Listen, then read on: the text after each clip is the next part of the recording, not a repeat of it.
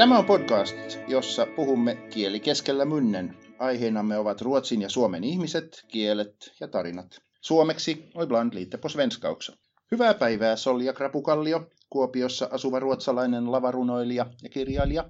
Hyvää päivää Henrik Huldeen, helsinkiläinen kulttuurin sekatyöläinen kahdella kielellä. Oletko sinä muuten, Solja, oikeasti suomalainen Uumajasta vai pohjoisruotsalainen Kuopiosta? No, minä en ikinä halua valita. Minä aina haluan liittyä kaikkiin joukkoihin ja varsinkin silloin, kun tämmöisiä vapaaehtoisia tarvitaan eri vähemmistöihin. Minä olen maahanmuuttaja, maastamuuttaja, paluumuuttaja, pohjoisruotsalainen ja saattaisin jopa olla savolainenkin, mutta täällä Savossa minä enimmäkseen olen pohjalainen. Että vapaaehtoinen vähemmistöläinen. Vapaaehtoinen vähemmistöläinen. Ja Okei. nainen. Aina Entäs kun pyydetään ihme... johonkin paikkaan niin edustamaan naisia, niin joo, minä olen mukana siellä. Tämä sukunimesi Krapu, miksi, miksi siinä on tuommoinen K? No se on Krapu. Se minun isoisäni isä muutti semmoiseen paikkaan tuonne Alavieskaan. Talon nimi oli Krapu, niin se tuli Krapun Matti. Ja minulla ei ikinä ole ongelmia sen kanssa – sillä koolla, mutta ehkä muilla ihmisillä, kun sitten on asunut Savossa, niin se on ravunsolja. Ja Ruotsissa pitää aina okay. kirjoittaa niin kaikki, tai sanoa kirjaimet, ja sitten vielä kallio päälle siihen. Mutta entä sinä, Niinpä. Henrik Huldeen? Mitenkä ihmiset suhtautuvat mm. Huldeen sukunimeen täällä Suomessa? No ei suhtautumisissa mitään ongelmia yleensä ole, mutta, mutta selittää saa. Ja, ja tavata kirjan kirjaimelta. Olen minä ollut hunden ja kuldeen. Ja, ja tämä apostrofia tuo... on kyllä aika hieno siinä. Niin, sehän tässä tekee siitä sen, että melkein aatelinen ihminen, kyllä. kun siinä on tämmöinen heittomerkki. Oh, joo, kärpäsen joo. paskaksi sitä kyllä yleensä joo, kyllä. puhutaan. Mutta... Sinä olet alun perin ruotsinkielinen, eikö vaan? No mä oon oikeastaan kokonaan ruotsinkielinen edelleenkin, mutta olen kasvanut sellaisessa ympäristössä, että opin suomea takapihalla Eskon ja Jukan avulla. Esko oli talkkarin poika ja Jukka oli muuten vaan kaveri ja, ja pelattiin sitten jalkapalloa ja lätkää autotallin ovia vastaan ja siitä sitten tuli tämä suomen kieli vähitellen. Että mä en osaa suomen kielen kielioppia sitten yhtään. Mä en tiedä mitä varten asiat on niin kuin on, mutta useimmiten tiedän miten sen pitää olla, mutta miksi en tiedä. Niin ja ehkä se oli niin, että sinä tärkeysjärjestyksessä opettelit ne sanat, mitä tarvitaan suomeksi. Niin, futis ja lämäri on tietysti niin niin. tärkeimmät. Just. Ja kohottaa. Joo.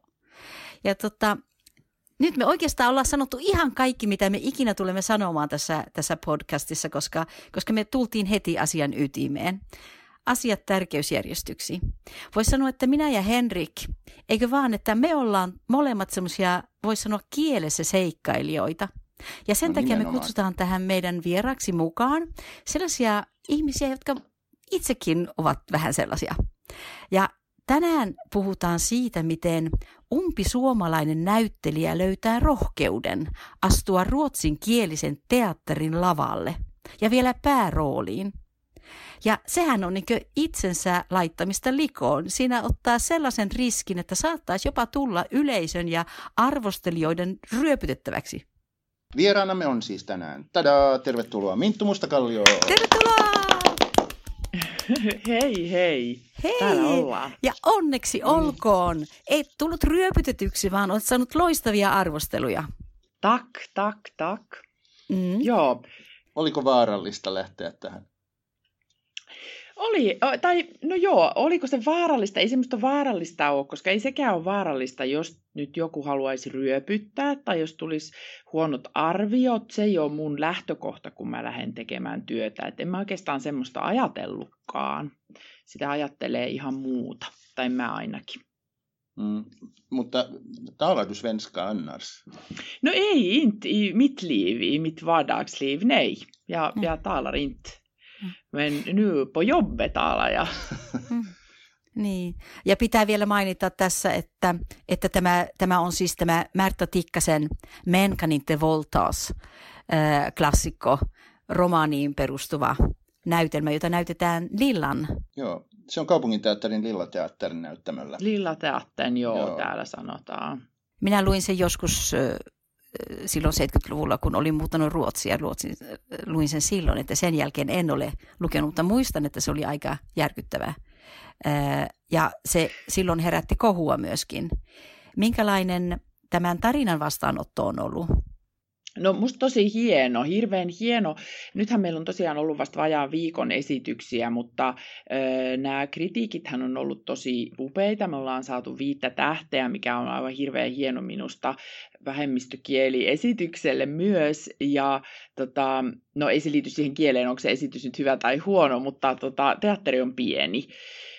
Ja sitten nyt me ollaan saatu kauheasti kiitosta ja musta se liittyy paljon Martta Tikkaseen ja se liittyy tähän, tähän ikävään asiaan, että tämä aihe on edelleen niin ajankohtainen. Et musta tuntuu, että moni yleisössä ja myös me tekijät itse ollaan oltu järkyttyneitä siitä, miten ajankohtainen tämä asia voi olla edelleen. Että voiko miestä raiskata ja jos näin tapahtuu, niin voiko siitä saada tuomiota.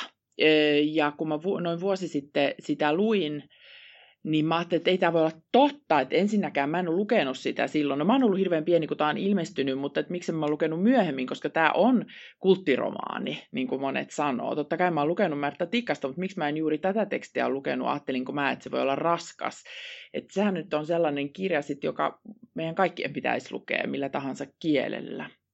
Jos palataan tähän, että sä oot heittäytynyt tähän ruotsinkieliseen ympäristöön ja, ja olet suostunut ottamaan tehtäväksi esittää ruotsinkielinen päärooli Lillateatterissa, vaikka olet täysin suomenkielinen. Ja, niin, kerro, mitä mietteitä tämä valintasi ja päätöksesi itsessäsi herätti? Tämä on ihana kysymys, koska se herätti hirveästi mietteitä. Nyt täytyy kertoa kuuntelijoille, että tämä ei ole ensimmäinen kerta, kun mä näyttelen ruotsiksi. Kolme vuotta sitten mä näyttelin Svenska Teatterissa Helsingissä saksalaisessa draamanäytelmässä – mutta mä, mä ajattelin, että nämä on tullut ehkä semmoiseen aikaan, kun mä näyttelijänä ja taiteilijana on ollut sellaisessa tilanteessa, että mä kaipaan jotain haasteita ja uutta. Ja mä ajattelin, että ilman muuta oikeastaan mä en edes ajatellut, että mä en tekisi sitä, vaan mä mietin vaan, että eihinkö mä opetella, onko mulla aikaa tähän ja kyllä mulla oli, mutta se vaatii multa ihan erilaisen työtavan kuin mitä mä tekisin normaalisti. No se olikin oikeastaan se seuraava kysymys, että, että Miten se poikkeaa siihen normaaliin valmistautumiseen, kun se pitää käydä sen kielen kautta vielä? Se poikkeaa tosi paljon. Mä oon tajunnut se nyt varsinkin tässä, tässä Lillan jutussa, jossa mulla on enemmän tekstiä kuin siellä Svenskanissa. Mä tajusin, että oikeastaan mä teen tämän Tuuva Randersin roolin lähinnä niin kuin tekstin kautta. Että se voi kuulostaa hassulta. Totta kai mä näyttelen siinä, mutta se, tuli, se on niin kuin musta kaikista helpoin juttu tässä. Mä mietin melkein joka sana, mitä mä puhun, että lausunko mä oikein tämän. Ja mä mietin, mietin vieläkin, vaikka meillä on ollut jo viikkoesityksiä, ei montaa vielä, mutta kuitenkin. Että se on, se on niin kuin ihmeellinen tapa, että mä, mä myöskin olen opetellut sen tekstin ennen kuin mä menen treeneihin, ennen kuin harjoitukset edes alkaa. Ja niin mä en tee yleensä. Mä totta kai luen, mutta mä saatan opetella joka harjoitukseen sen kohtauksen, mitä me harjoitellaan seuraavaksi. Mä vasta opettelen sen sitten. Mutta nyt mun on pitänyt opetella, tai mä oon halunnut opetella sen etukäteen, jotta sitten ne taas ne ihmiset siellä, nämä suomenruotsalaiset, jotka puhuvat omana kielenään ruotsia, että heille ei ole sellainen olo, että miksi toi nyt on otettu tähän, että täällä joutuu odottelemaan. Että mä en halua semmoista, että joku joutuu niin kuin sitten taas hidastamaan omaa työtään mun takia, vaan mä haluan, että me voi olla tasaväkisiä siellä töissä. Aika intellektuelli lähestymistapa jotenkin semmoinen, että se joudut ajattelemaan hirveän paljon. Ilma, kyllä, ja mä olinkin tosi poikki. Mä olin aivan poikki treenien jälkeen eri tavalla kuin mitä mä olisin, jos mä työskentelisin suomeksi. Ja sitten mä huomasin semmoisen mielenkiintoisen asian, että meidän, kun meidän ohjaaja oli nyt sit ruotsalainen ja täysin ruotsinkielinen tietenkin, ja meidän työkieli oli ruotsi, hän välillä ystävällisesti puhuu englantia, mutta sitten mä yritin parhaani mukaan olla mukana ruotsiksi, niin mä huomasin sellaisen et jos mä teen muistiinpanoja, mitä paljon myös piti, koska infoa tulee koko ajan joka puolelta, missä pitää, missä sun pitää seistä, mihin seuraavaksi, mihin kääntyä, mistä valo tulee, mikä musiikki-isku, mitä kirjoitetaan seinään ja sitten vielä miten näytellä. Jos mä kirjoitan jotain muistiinpanoja ylös ja samalla muut puhuu jotain tai tulee joku ohje, niin se menee multa ohi. Että mulla ei ole niinku semmoista ajattelutapaa ruotsiksi, mikä mulla olisi suomeksi, että mä pystyn nappaamaan kaikki, mitä puhutaan ja mun aivot jotenkin rekisteröi sen, vaan mulla saattoi saatto mennä. Se on varmaan myös että aivot oli niin väsyneet, niin joku semmoinen niin kuin jaksamisen suojelukeino, että, että kaikki ei vaan mene edes läpi. Että mä jouduin välillä, anteeksi, mitä, mitä nyt sovittiinkaan, monelta me tullaan, tai mitä huomenna, että mulla meni niin kuin ohi paljon. Mutta, Millä kielellä sä teit nämä muistiinpanot? Mm, no aluksi suomeksi, mutta sitten mä rupesin kirjoittaa vähän ruotsiksikin, koska se tuntui nopeammalta. Mm. Tota, mutta ehkä tässä on nyt hyvä sit kiittää näitä kollegoja ja tätä ohjaajaa ja koko sitä Lillate Atenia, että ne on ottanut mut niin ihanasti vastaan, että kukaan ei ole tullut sanoa, että voisitko sä, voisitko sä nyt vähän skarpata ja yritää se nyt ääntää, vaan kaikki on ollut vaan kannustavia. Et totta kai se on hirveän iso asia, että se auttaa eteenpäin sit tässä taiteellisessa työssä. On tässä varmaan asennekin muuttunut, tai asenteet muuttunut. Tämmöinen kielipoliisi-asenne, joka on joskus ollut vallalla, niin, niin se on poistumassa. Että jos joku puhuu kankeasti tai etsii sanoja tai lausuu eri tavalla, niin, niin siihen on, on tottunut, että sehän on oikeastaan hieno asia, että joku puhuu heikompaa kieltä kun se tarkoittaa sitä, että joku puhuu muuta kieltä kuin omaansa. Mm, ja, ja yrittää. Niin, Musta tämä on Henrik iso asia. Joo, tämä on, on iso asia. Tosi iso asia ymmärtää. Ja oikeastaan tämä on varmaan sellainen asia, mitä me ei Suomessa käsitellä musta tarpeeksi, eikä varsinkaan me suomenkieliset, mutta ei myöskään ehkä ruotsinkieliset. Koska mä mietin, sä sanoit Solja, että sun oliko isoisän isä muutti Alavieskaan. Oliko näin? Joo. Joo. Kyllä. No mä oon Ylivieskasta, siitä ihan vierestä kotoisin. Ja sitten sit mä oon miettinyt paljon näitä asioita nyt, kun mä oon saanut työskennellä, työskennellä ruotsiksi, mitä mä en ikinä ajatellut, että, että tämmöinen tulisi tapahtumaan. Meillä Ylivieskassa ei kukaan, kukaan puhunut ruotsia. Mun äiti puhuu täydellistä ruotsia, koska hän oli kiinnostunut kielistä, mutta hän puhuu paljon muitakin kieliä, oli opiskellut latinaa ja oli hirveän niin kuin, nerokas kieliasioissa, huono matematiikassa niin kuin minäkin. Mutta, mutta ei kukaan meillä niin kuin siellä ympäristössä, koulussa, kukaan mun kaveri ei ollut ruotsinkielinen. Mä tuun tämmöiseltä alueelta ja suurin osa meistä suomalaisista on tämmöisiltä junttialueilta, jossa ei niin kuin myöskään arvosteta ruotsin kieltä. Se on niin kuin vähän semmoinen välttämätön paha. No nyt, koska mä tuun kulttuurikodista ja mun äiti oli hyvin kielimyönteinen, niin mulle ei ole kasvanut semmoista ruotsin kielen vihaa. Niin kuin monilla mun ystävillä tai no ei ehkä ystävillä, mutta koulukavereilla oli, ah, ruotsin tunti, ah, kaikista hirveintä paskaa. Ja tämähän on se, missä me ollaan eletty, myös minä 70-luvulla syntynyt. Ja sitten kun mä muutin Etelä-Helsinkiin, niin yhtäkkiä mun luokassa olikin eh, ruotsinkielisiä sukunimiä tai eh, ihmisiä, jotka olikin suomenruotsalaisia. Ja koko mun niin kuin, ajattelumaailma mullistui. Mutta se ei vielä silloin mullistunut niin paljon kuin, kuin sitten, kun mä aikuisena menin töihin Svenska Teatteriin, jossa mulle kerrottiin, että myös me eh, suomenruotsalaiset pelätään puhua suomea. Ja silloin mä ajattelin, että mikä tolloma on ollut, että eihän se ole vaan kysymys siitä, että me suomalaiset, kun me, se on meille niin vaikeaa ja meillä on tämä pakkoruotsi, sehän on sama toisin päin. Että eihän te välttämättä uskalla puhua suomea, kun se vastaanotto on ollut, mitä se on ollut, siis puolin ja toisin. Ja nyt tämmöiset asiat, niin kuin esimerkiksi tämä mun hyppääminen sinne Lilla, niin on musta kauhean tärkeitä, että voidaan osoittaa ihmisille, että tämä ei ole niin vakavaa. Nähän tulee nämä tämmöiset ajatukset, niin kuin nämä, nämä niin kuin vanhoista vihanpidoista ja muista, että te olette joutunut pitämään vähemmistön oikeuksista kynsin ja hampain kiinni ja teitä väheksytään, mikä mä ymmärrän tosi hyvin. En sitä väheksymistä, vaan sitä, että se raivostuttaa. Että tämmöisiä asioita meidän täytyy jo tehdä Herra Jumala 2020-luvulla, jotta nämä asiat muuttuu ja tämä pehmenee. Sehän on mieletön rikkaus. Että sitten kun jos me ruvetaan ajattelemaan tätä kautta, niin sittenhän me ollaan jo hyvässä mallissa. Pieni manifesti tähän. Ei, mutta si- ole, siis mehän hurrataan tällä jee koko ajan. siellä Pohjanmaalla menee aika jyrkkä se kieliraja.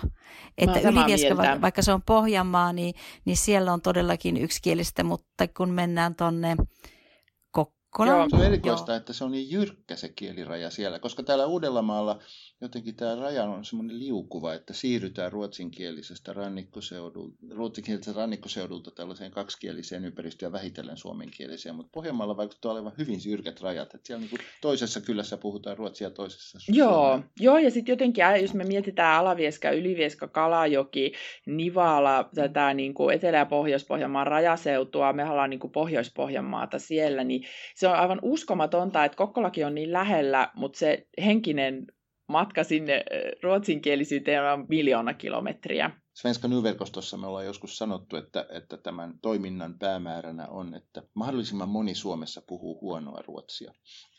Koska, Musta on tosi hyvin sanottu. koska se, se vaihtoehtona on, että eivät puhu ollenkaan. Mä myöskin ajattelen tätä, että miten monta kertaa on kohdannut ihmisiä, jotka sanovat, että minä ymmärsin enemmän kuin minä luulinkaan ja minä osasin enemmän kuin minä luulinkaan. Nimenomaan. Siis... Meillä on kaikilla kuitenkin aika hyvä Meillä on varmasti hyvä se kielipohja, koska me opiskellaan niin monta vuotta ruotsia. Ja nyt itse asiassa just tässä Lillanin näytelmäasiassa tämä tulee mulle päivittäin vastaan, kun joku mun tuttava sanoo, että mä haluaisin tulla kattoon sen, mutta kun mä en oikein onko siellä tekstitys? No siellä on tekstitys, sanottakoon se nyt, mutta myös sit on ollut ihmisiä, jotka on käynyt katsomassa ja nimenomaan sanonut tänne, että mä hei ymmärsin, mähän ymmärsin koko näytelmän. Just. Se pelko mm. vaan on niin suuri, se on tosi suuri ja se ennakkoluulo ja se pitäisi saada pois.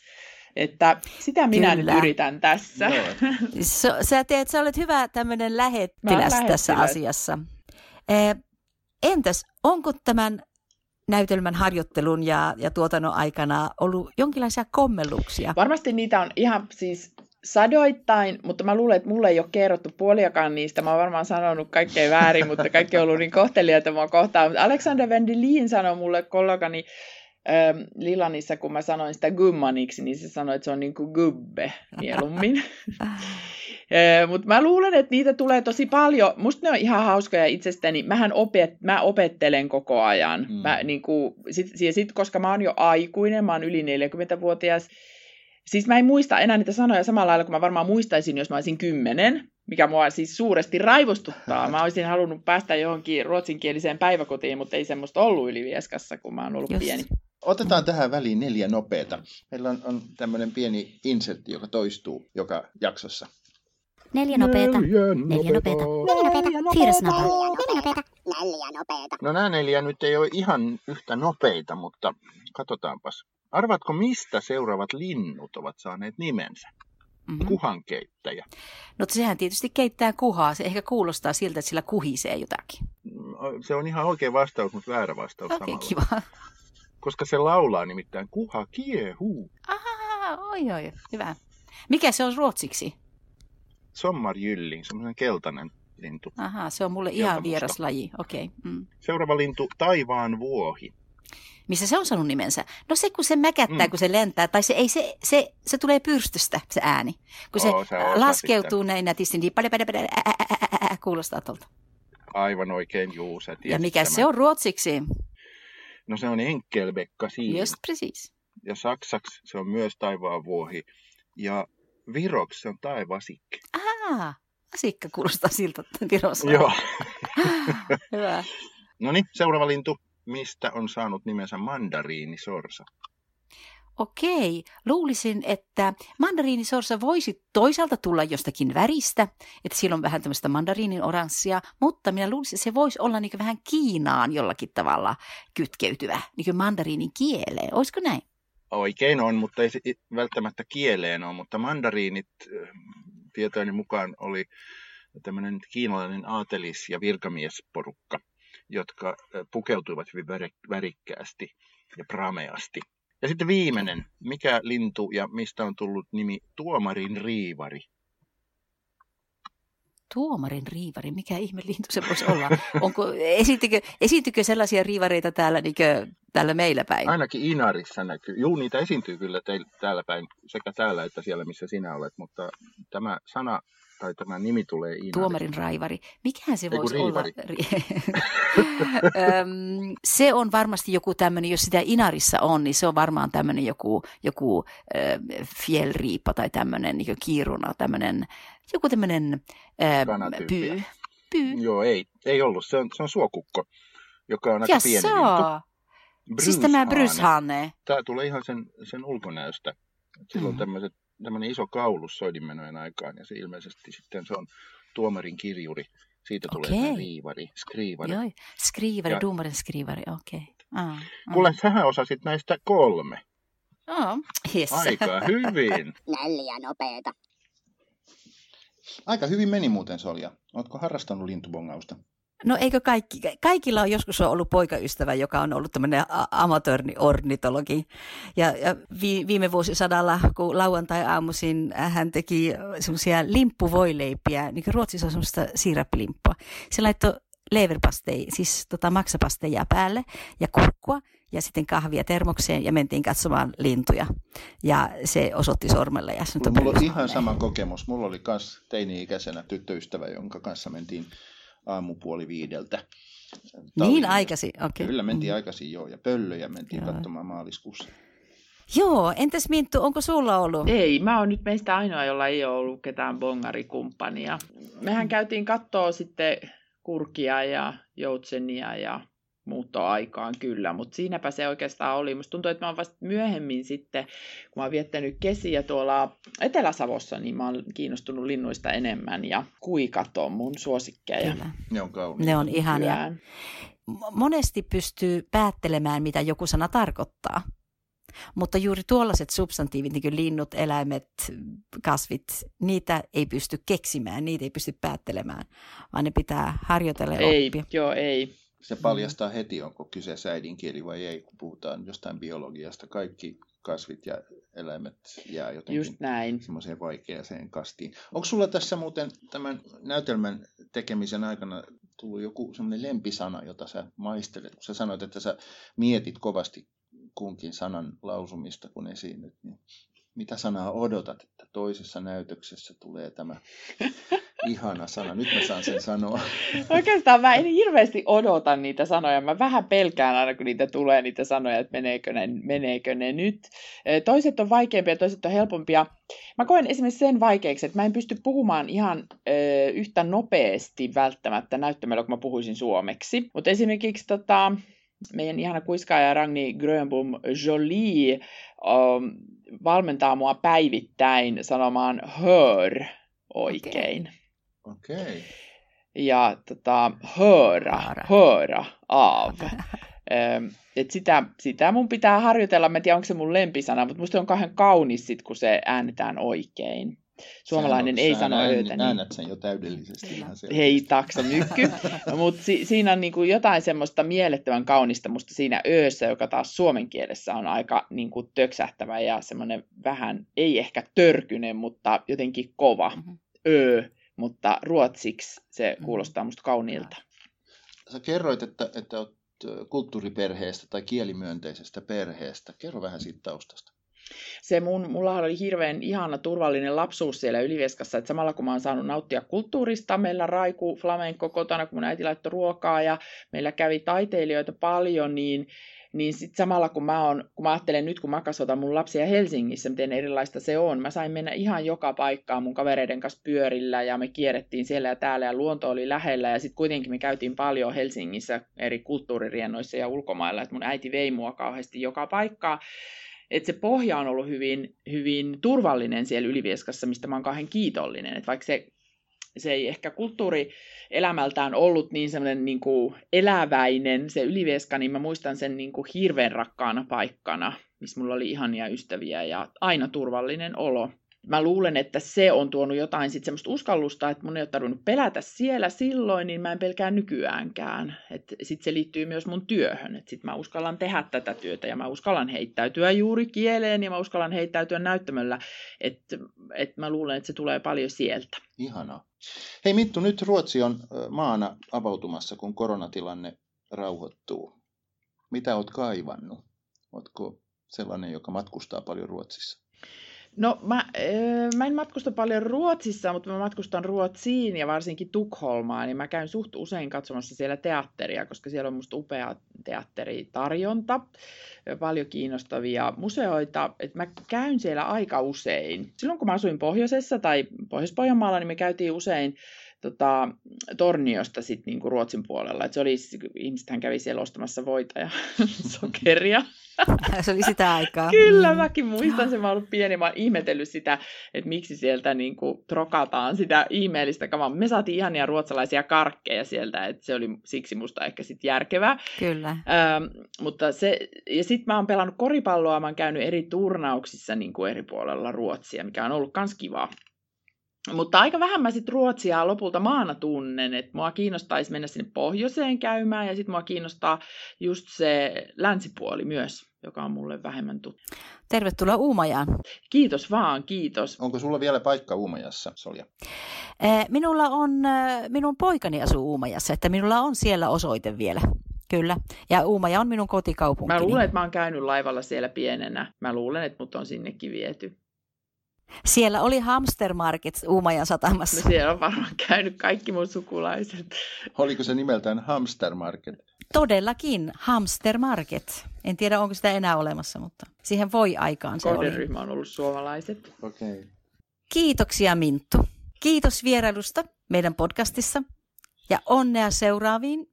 Ai niin, näyttelylle ei saa toivottaa onnea. Kyllä saa Mutta- toivottaa. Saa toivottaa, se oli Toi- aina onnea, toivottaa? mutta mä en saa kiittää. Ja itse asiassa Okei. nyt mä saan kiittää, koska ensiltä on takana, mutta ensi illasta mä en kiitä. Jos joku toivottaa onnea, niin mä Oho. sanon, että joo, koska se Okei. tuottaa huonoa onnea. Mutta nyt mä voin sanoa kiitos, koska ensiltä on saatu menestyksekkäästi taaksepäin, niin nyt me, nyt me esitämme ja mä voin kiittää. Ja tervetuloa Solja Helsinkiin katsomaan Lillateatterin esitys. Åh, jättegärna. Och jag önskar dig så mycket lycka för alla nya projekt på alla tänkbara språk. No tack så jättemycket. Det var jätteroligt att prata med dig. Tack Henrik också. Seuraavassa jaksossa keskustelemassa kanssamme on jälleen kieltänsä kiinnostavalla tavalla käyttävä vieras. Hän on Lovisa Jakobson, suomen kieltä omasta tahdostaan oppinut ruotsalainen nainen. joka muun muassa esiintyy Ruotsin suomalaisen tanssiorkesterin solistina. Jos tämä podcast herätti sinussa ajatuksia, lähetä meille sähköpostia osoitteeseen kieli at hanaholmen.fi. Jos kuuntelijat voitte, käykää katsomassa Helsingin Lillateatterin esitys Menkanin The jota tähdittää Minttu Mustakallio. Tämän podcastin tuottaa Svenska Ny ja kulttuurikeskus Hanaholmen.